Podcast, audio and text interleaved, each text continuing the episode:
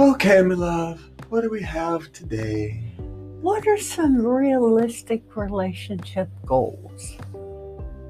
Oh, I guess that's something you have to define on each relationship. I don't think I can actually sit here and tell people what their goals should be. I think what's important, though, is that your relationship has a meaning that is kind of understood by all the participants. Whether it's it's a, uh, a goal, as in we want to, you know, buy a house or you know live to be 50 100 years old or whatever those kind of relationship goals are. But relationship goals are strange because they're not they're so individual. Yes. because what was your goal when you want when you were looking for a you were just we just talked about this the other day. You said what'd you say all you wanted was All I wanted was a kind man. Now that changed. That was when I was in my late 40s.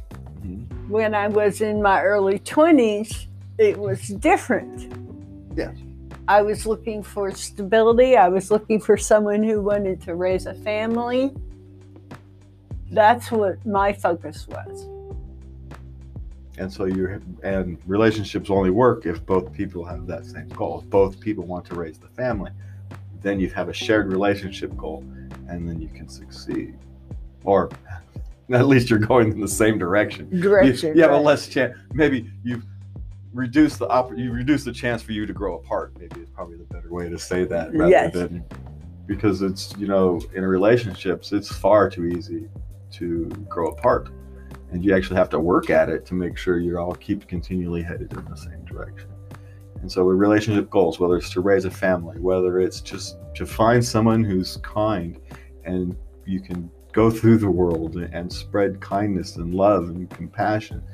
You know for me at i didn't even know that was my goal until i found it. Oh,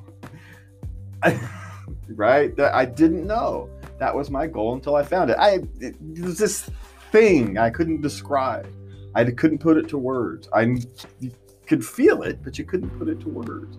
Yeah. and, and, it, and it took actually experiencing it to be able to say okay this is actually what i was trying to do. I understand it now.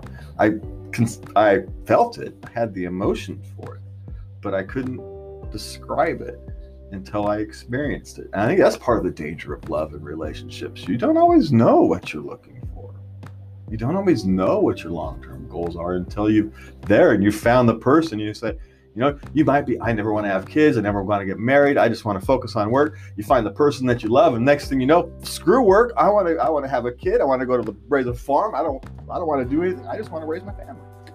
And so these things happen. And so when you talk about relationship goals, I guess the thing is, is to make sure your relationship, whatever your relationship goal is, make sure it's someplace you both want to go, or you all want to go in the modern world just make sure you all want to get to the same general spot.